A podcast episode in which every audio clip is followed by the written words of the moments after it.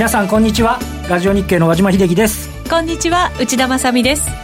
この時間はパンローリングプレゼンツきらめきの発想投資戦略ラジオをお送りしてまいります。この番組はユーストリームでもお楽しみいただけます。ユーストリームは番組ホームページからご覧ください。さあそれでは早速今日のゲスト、はい、ご紹介していきましょう。アーニングアカデミー代表の浜本さんでいらっしゃいます。浜本隆康さんです。よろしくお願いいたします。よろしくお願いいたします。お願いします、はい、浜本さん、はい、元ファンドマネージャーでいらっしゃるはい。2008年までですね、はい、野村証券などなど、はい、大手の外資系も活躍されて。えーと、経歴はそうですね。そうですね、はい、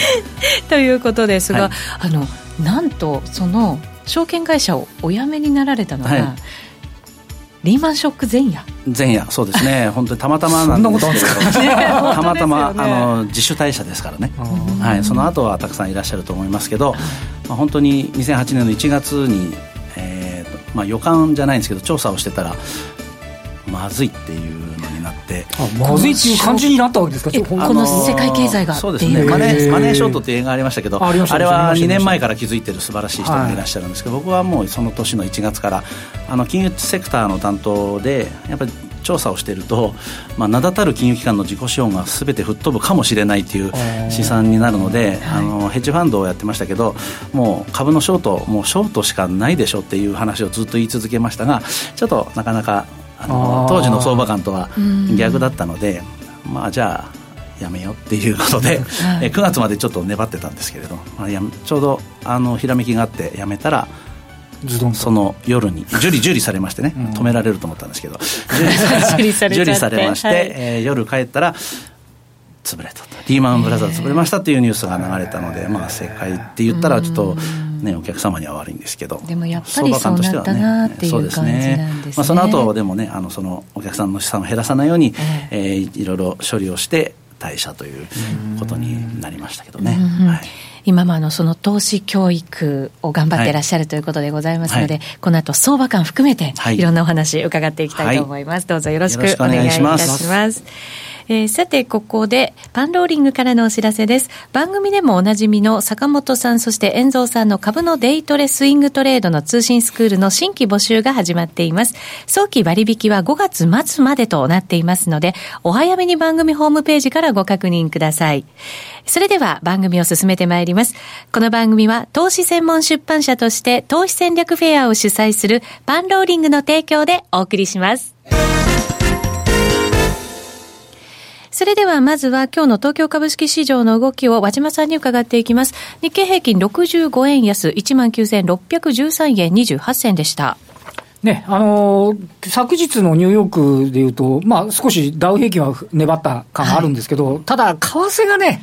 どうしてもちょっとこう円高方向、どちらかというとバイアスがかかってるっていうのはまずいてあったところに、はい、今朝7時ぐらいですかね、イギリスの方でちょっとテロではないか。あというようなことで、まあ、死亡というようなことで、一報が入って、まず、はい、あの、ポンドがね、動いて、で、その後ドル円も動いてきたみたいな形になって、で、そのまま東京市場迎えちゃったっていうことでございまして、うん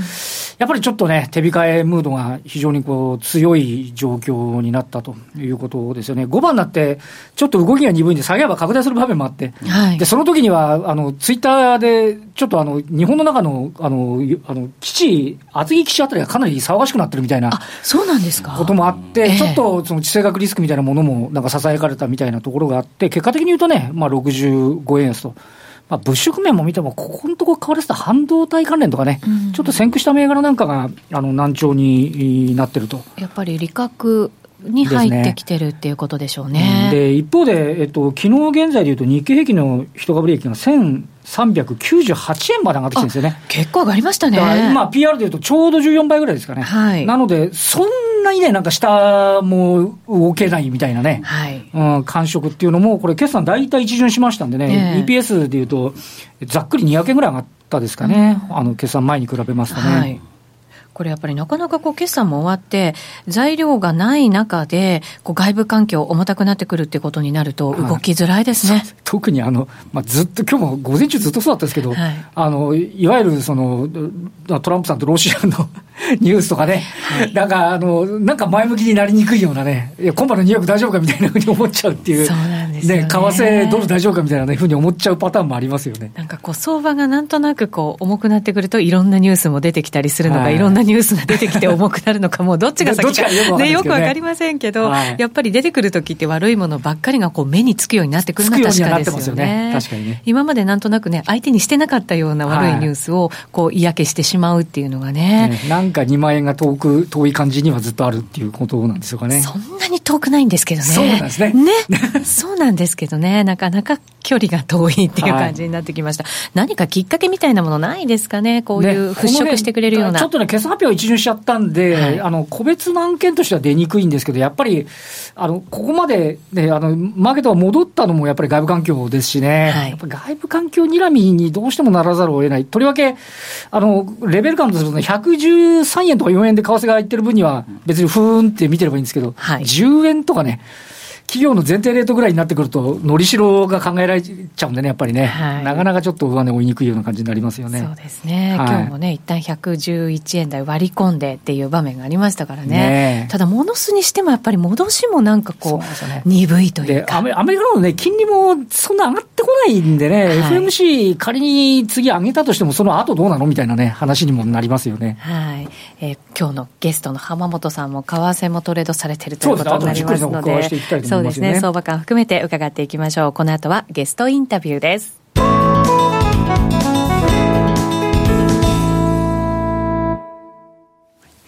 さあ、それでは改めてご紹介しましょう。本日のゲスト、アーニングアカデミー代表の浜本隆康さんです。よろしくお願いいたします。はいえっと、先ほども簡単にね、ご紹介をさせていただきましたけれども、はい、大手証券会社、外資系などでも、ファンドマネージャーと活動などで活躍をされまして、その後、退職をされて、ご自身でトレードを始められたと、ね。はい、いうことなんですね。そうすると、ずっと株を見てらっしゃった。えー、仕事ではそうですね、株をずっと見て特に中古型株が多かったんですけれど、はい、まあ、運用ではあのヘッジファンドもやっていたので、まあ、大手も大手の会社も当然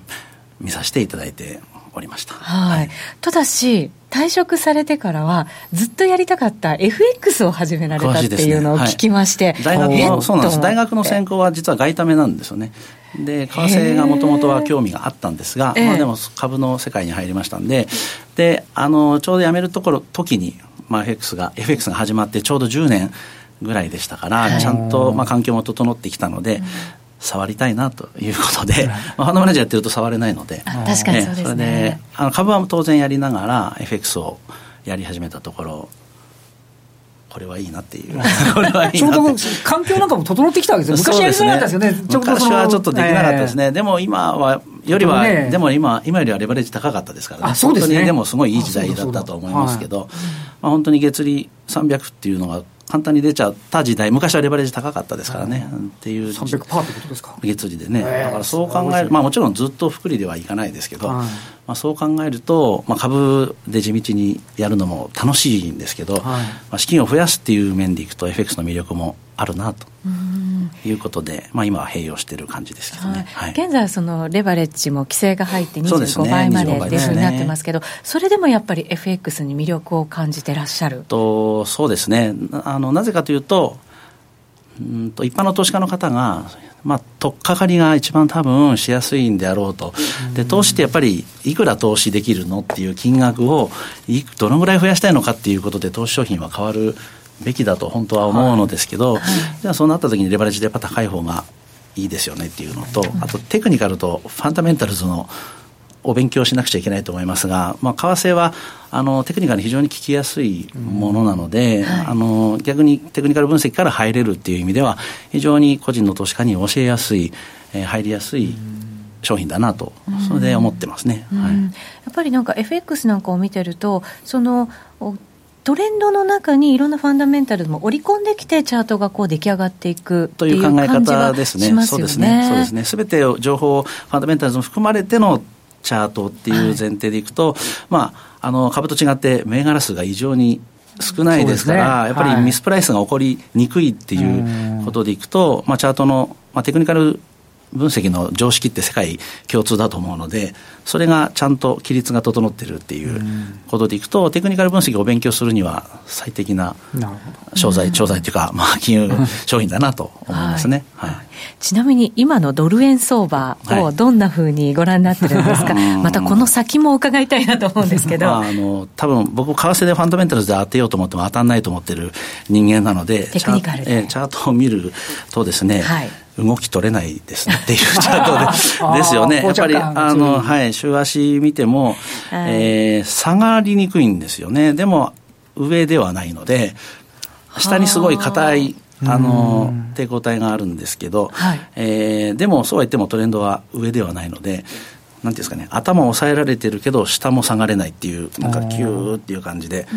えー、結構狭いレンジ予想されてらっしゃる方いらっしゃいますけど、そんな感じだと思います。そこを細かく取っていくみたいな感じになるわけですかね。そうですね。まあ、あの、私が言うのは、動きの悪い通貨はほっといて。あ、ほっとけあ、なるほど、なるほど。今は、今は、今はユーロに行けばいいっていう話なんで、別にあの、限定する必要はないので、はい。まあ、株式相場はもちろんドル円が大事なので、ドル円大事だと思いますが、株も為替要因じゃないんでしょうね、今はね。そうすると、じゃあ、ユーロの見見通しがちょっと気になってくるんですけれど、今結構強くなってきてますよね。ユーロは上ですよね。だからユーロは、まあ、これもあのファンダメンタルズの分析は他の方にお任せするにして、はい、これは上を抑えるものが今のところないないのです、ないの。ただペースがちょっと速いのでペースが速い。ちょっと速い感じがするので、はい、日足ベースで見ると全然速くはないんですけどね。週足ベースで見るとちょっと速いなっていう感じがあるので、はい、週足のちょっとえー、っと僕はテクニカルで株はテクニカルでしか喋らないので、えー、っとですね1.135ぐらいのところに週足の抵抗体があるんですよね。これがだから、えっ、ー、と、1年前ぐらいの高値近辺になってくるんですかね。ね。ちょうど1年ぐらい前、あ、もうちょっと上でした、ね、もうちょっと前です、ね、もうちょっと上だ。ごめんなさい。はい、もうちょっと上でしたわ。えっ、ー、と、1.135と、もうその上ですね、1.145か。はい。ちょうどそのあたりに抵抗体があるので、えー、まあ、そのあたりまでは、一応何も邪魔するものはなさそうだなっていうことでいくと、直近の抵抗体はね今ちょうど並んでるところなんでここ抜けてくるとどうなるんでしょうっていう、まあ、今、明確に方向性があるのはユーロユーロだけなので、ポンドもちょっとぐずぐずしてますし、はい、今朝の事件もちょっと分かんないので、そうなんですよね、これでもやっぱり、この1年前の水準に近づいてるっていうことは、うん、先ほどおっしゃった上がってくるペースがちょっと早いっておっしゃったみんなそこをターゲットにしてるんじゃないですか？あそこまではいくだろう、そこまでいくでしょっていうことで、多分であの週足の一部均衡表の雲がちょうど抜けてるんですね、先週ね。だからそれでちょっと加速してんだと思いますけど、はい、まあ。早いですね、でもね。こういうふうにこう、ペースが速いトレンドの場合っていうのは、その後その目標にしてたところに到達した時っていうのは、どういう現象が起きたりするんですか、到達すると、当然、利確が出ますが、動きが速いということは、ポジションクローズしている場合が多いので、クローズしている場合がっていうのは、結局、えーと、新規で買っていこうっていうチャートじゃないわけですよね。はい。えー、結局、その、なんていうんですか、えっ、ー、と、買う、買う場合、もちろん、えっ、ー、と、まあ、上だから買う場合ですね、うん、買う場合は、えーと、今買っても大丈夫かなとか、うん、ちょっとちょっとペース早いなと思ったら買わないと思うんですけど、はい、でも売ってる人がショートしてる人が上がるっていうのは恐怖だからもういくらでもいいから早すぎてもいいからもう閉じたい、うんはい、それがすなわち買いですけどそのそういう感じの現象が先週出たっていう感じに見えますけどね、チャート上は。だからこうスピード感がついて、ぐっと上がった、うん、そうですね、基本的にショート、夜はショート通貨だと思うので、ええ、上がるっていうのは、まあ、ちょっと。ちょっと違う傾向があると思いますけど、頭の中は基本的にユーロはショートっていう頭が多くの人あると思うので、うん、長らくありましたもん ね。だからショートポジションは割とあるから上がるとみんなびっくりするんだと思いますね。で買い戻しに動いて相場は上がっていくと。で負けた人が悔しいからどこまで行くんだろう。あ あそこまでだ。じゃあ乗ろうっていう人もいるかもしれないし、でもターゲットはそこだと思いますね。一時はパリティになるかならんかとかね言ってましたね。本当にそうです本当にそうです、ね、結局なんかならないで終わってしまうのかっていう感じもしなくはありませんが、はい。でね、でもなんかこう為替だとそういう心理戦みたいなものってってなんか面白かったりしますよね。えっとそうですね、まあ、マーケット為替はもっと一番分かりやすいかもしれませんけどね。株もやっぱメンタルの要因が相場のセンチメントというかねそれが如実にチャートには現れると思います、はい、今のじゃあ株の方を見ていただくと、はい、どうですか？業績発表も一巡してきて。良かったですね。よかったですね。よかったです僕あの3月の終わりぐらいから3月の中旬ぐらいですかね。今年決算かけて下がるよって言ってましてちょっと思ったより早かったんですよね。あの多分北朝鮮の話とかが先に織り込まれてででただトランプさんの手前輸出企業は強い今期予想を出せないはずだなということで、はい、まあ、終わった決算はいいかもしれないけど、予想はそんな強く出せないだろうと、うん、特に輸出企業はですね、為替も保守的に見るだろうし、輸出の数字弱めに見ないとトランプさんが怖いので 多分ちょっと弱めに出すから下がるでしょって言ってたんですが、はい、ちょっと北朝鮮のあれで先にもう下がっちゃったので、もうその下がり材料がなくなってそれが今ガッと上がってるんだと思いますけど、まあ、決算も終わっちゃったのでとりあえず動きにくいですねというファンダメンタルズ的なもうあれはないなんていうか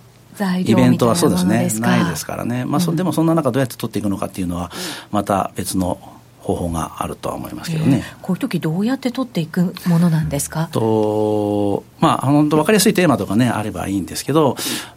僕ヘッジファンドやってた時はいつでも取らなきゃいけないんですよね。どんな、ね、そうですよね。テーマがある時はいいですよ。ない時どうするのっていう時は、基本的に僕、株はファンダメンタルズだと思ってるんですけど、FX とは全然違うんですね。真逆にありますね。で、ファンダメンタルズ、業績がすべてと思ってるんですが、業績予想ができにくい銘柄っていうのが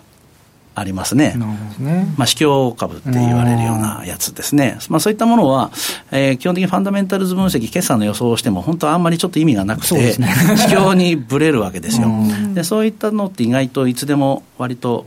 動いているものがあるので、まあ、そういったのを見ながら、市況株を市況株については僕短期のスイングトレードぐらいのやつがいいと思ってるんですけど数日から数週間っていうトレードがいいと思ってるんですけど、まあ、そんなようなやり方も今ご提案して浜本さん的に、だから先ほど冒頭伺ったけど、中古型のファンドをやってた時もあるんで、ちょっと、だからそれは長期目のことの運用もされてた？運用は基本的に長期です。ですよね。はい、だから結構いろんな視点で、そうですね。あの、売り買いを。基本はボトムアップのあの中古型株の長期投資なんですけど、はあ、まあ、会社でヘッジファンドが始まると、はい、ヘッジファンドって長期と言いながら、割と短期でヘッジしなきゃいけないので、その空売りというか、ショートの部分で、割と大きな銘柄も売ったり買ったりしている中で、どうやったらアルファっていうかね、リターンを出せるのかっていうのの中で、ちょっと編み出したその市況株のトレードっていうのがあって、これはファンダメンタルズと全くちょっと違う、その代わり長期じゃなくて、短期のその市況と連動したアルファを取っていくっていう感じの、まあ、トレードなんですけど、まあ、今それは結構有効なんじゃないかなって思ってますけどね。そういうこうトレード手法みたいなものを今やってらっしゃるこのアーニングアカデミーで教えてくださっ教えさせていただいております。はい、僕の投資投資業界で得た、えー、知識とか技術を、はい、あの分かるっていうのはみんなあるんですけどできるようになっていただきたいっていうので実践トレーニングを交えた学校ということで、うん、あの今2015年からですねあのアニガアカデミーという名前でやらせていただいてます。為替と株の学校がすごいんですよ、これ。あります。鴨さん、お名前の高安さんというのは、学べば安泰という字が 書くんですよ。学べば安泰、そうですね。本名ですね、これね。本名です。本名の当て字じゃないんですけど。なかなか読めなくてですね、さっきからの名刺をじっくり見ながらお名前のご紹介してたんですけど。あれで本当に。なんか先生の名前みたいな感じですよ、高安なんで、あの相場の高安。ああ、高安そっちにもね。そうなんですよね。音的にはね。たまたまねえー、やっぱりこう日本ってなかなかこういう投資を教えるっていう文化が今までないじゃないですか。ないです。全くないです、うん、それでやっぱり必要だと。そうですね、今のやっぱり政府の方針とかを見ていても、ええ、やっぱり親方日の丸に頼っている時代ではなくなってしまったので、うん、じゃあ、いや、あの、イデコもそうですし、まあ、あの、まあ、ニーサからそうなんですけど、えー、もう個人の人が投資をしてくださいという方針はもう明確に出ているけれど、じゃあどうしたらいいのっていうのが、個人の人は全くわからない、でも誰に聞いてもいいかわからないし、そんなこと勉強したいっていうのも言いにくいっていう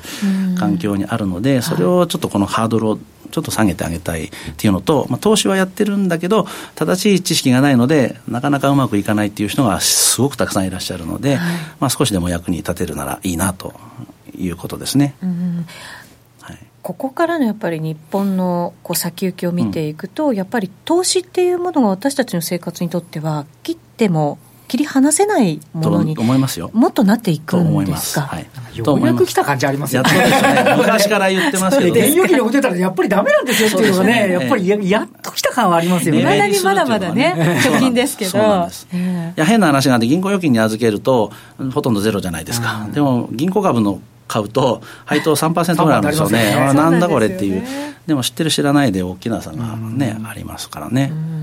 確かになんか知らないことで損してるって、本人は損してるって気づかないんだけれども、損してるっていうことが、現実問題あるんですよね。それを投資教育で変えていけると。変えていきたいですよね。まあ、だから多分、多分あの、まあ、あんまり未成年だから難しいかもしれませんけど、お子さんとかで、トレーダーでなんか何億稼いだっていう人がもし出てきたら、はい、多分世世の中の親御さんたちはうちの子供をちょっと投資を学ばせようっていう多分なると思うんですね。石川遼選手が出た時にみんなゴルフさせたみたいな、はい、ちょっとのさことだと思うんですよね。ちょっとき頭が切り替わるまでもうちょっとかかるかなという感じですが、でも必要なインフラを整えておきたいなっていうのが今の思いです。なるほど、はい、ちなみにどんな内容でえっと、まあ、FX と為替、あ、FX と、えっと、株が今のところあるんですけど、まあ、投資信託の選び方っていうのもありますけど、要は、為替と株って言ってるんですけど、要は、それらを使って、投資で必要な技術、は2つだけあると思っていて、テクニカル分析とファンダメンタル分析をまあ教えますと。で、投資商品によって、えー、例えば FX だったらテクニカルだけでいいですと。いいですと。で、株だったら、長期の株式投資はファンダメンタルズ優位の、でも買うタイミングはちょっと見たいからテクニカルはいりますよねっていう、そのブレンドのよ配合が違うんですね。で、さっき申し上げた指標株の短期の株のトレードは、もうちょっとテクニカル要因が大きくて、でも、そう言っても中のバリエーション見たいので、ファンダメンタル要素も知ってないといけないっていうようなことで、このお勉強するものによって、その2つのお分析アプローチ方法をどう織り交ぜたらいいのかっていうことをお話しているのと、あとはあなたはどのぐらいのお金が投資できて、いくらにしたいんですかって、どのぐらいの期間でっていうことで、当然、何を何に投資すればいいのか、投資信託で積み立てればいいのか、そうですね、そこを明確にしてあげるっていうことを、まあ、まず大事にしてまして、今度のセミナーもそこを明確にするっていうのが目的ではあるんですけどね。はい、はい、じゃあ、そのセミナーのちょっとご紹介をさせていただこうと思うんですが、はい、えー、っと、5月になって、5月後半からですかね、はい、27、28、ね、はい、というふうに土日から始まって、はい、えー、6月に入ってもそのセミナーが続くということなんですが、はい、これ、どんなセミナーなんですか、えっと、これはですね、はい、アーニングアカデミーのご紹介のセミナーというという位置づけなんですが、プレセミナー,、えプレセミナーですね、まあ、でも内容的にはですね、あのじゃあ、ここから皆さん、投資を覚えていきましょう、資産を増やしましょうっていう時に、じゃあ何からやったらいいのとか、もし今、投資されてる人でも、今、自分株やってるけれど、本当に株やってていいのかなとかですね、えー、そういったことをちょっと明確に、投資商品の違いからあの明確にお話しさせていただくのと、あとそのファンダメンタルズとテクニカルのえー、実際に体験をしていただくと。株はファンダメンタルズアプローチではこういうふうに、えー、学ぶんですよ。こう選ぶんですよ。っていうこととか、はい、あテクニカルは為替を使って今こういうふうなサインが出たらこう動くんでしょ。こう動きましたね。みたいな。相場ってこういうふうに読めるんですよ。っていうようなことを体験していただくっていうことをメインにやって。じゃああなたは何をやったらいいのかっていうそういうゲームもあります。あのイエス、ノーでこう分かれていってて、質問があっていくんですけど、あ私はじゃあ FX からやったらいいんだなとか、あ俺俺は株だとかですね、適正みたいなそうですね。そういうのもあるので、まあ、絶対そうとは言いませんけど、その人の、えー、と好みというか、希望を聞いてこうあ、私はこれをやればいいんだっていうのが明確化できる。で、そのやり方もちょっと分かる。まあ、そんなような2時間のセミナーになりますね。確かにこう自分が投資できる金額から金融商品を選ぶっていうのもありなんでしょうけれど、はい、ずっと長くやっていくとなると、やっぱり自分に合ったものを選んでおかないと、効率もあんまり良くないよっていうことになりますよね。嫌いはダメですね。好きであることがいいですね。そうですね。ね和島さん株大好き。株のマーケットともに生きてきてますんで、人生イコール株みたいな感じになってますけど。お客様に株進めてるっていう営業もやってましたからね。そうですよね。でももしかしたらそのイエスノーのね、やったら、FX でかもしれませんね。先生、何とか出ちゃうやつ。それはショックですね、ちょっとね。そんなこともあるかもしれませんので、ぜひ、その、プレセミナーに足を運んでいただいて、自分には一体何の金融商品が合っているのか、また、何の目的で投資をしていくのかっていうところも明快にしていただくと、またなんかね、全然違う、そのやる気も変わるんですよね。あの、明確になるから。はい。なんか勉強しようと思って難しい言葉が出てくると挫折しちゃう人とかいらっしゃいますけどいやでも明確になってると頑張れるみたいなのがね、はい、あります。はい。はえー、今ユーストリームをご覧の方々にはその日にちの資料も出しておりますが、えーと、5月の後半から6月の10日11日というふうに続きますので、はい、これ全部出るっていうわけではないんですかね、まあ、毎回。同じ内容にはなってるんですけど、はい、まあ、でも参加してまあ、1回20人限定なので、はい、皆さん今日は何を聞きたいですかっていうのをお聞きして、まあ、それに合わせてあの多少話は変えますので、厳密に言うと毎回違うんでしょうけどやることは一緒なのでどれかに出ていただければ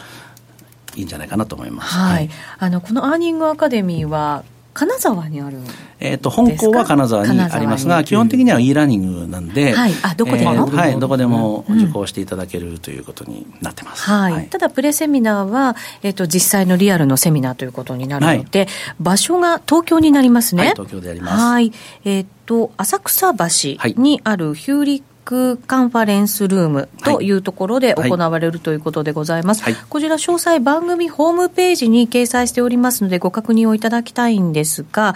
えっ、ー、と、料金がやっぱりかかりますよね。濃い内容で進んできますから。はい。はい。えっ、ー、と、おいくらなんでしょう？えっ、ー、とですね、当日であれば4900円あ4980円っていうお値段をいただくんですが、はい、あのまあぜあのなんですか前前売りというか、はい、事前申し込みの場合は2000円という値段をいただいております。半額以下になるじゃないですか。半額以下ですね。2000円2000円です。はあ、安いですね。まあ、本当になんていうかでもでも有料なんですよね、浜本さんの交通費出ますか？大丈夫ですか？交通費は出るか出るか出ないかですね。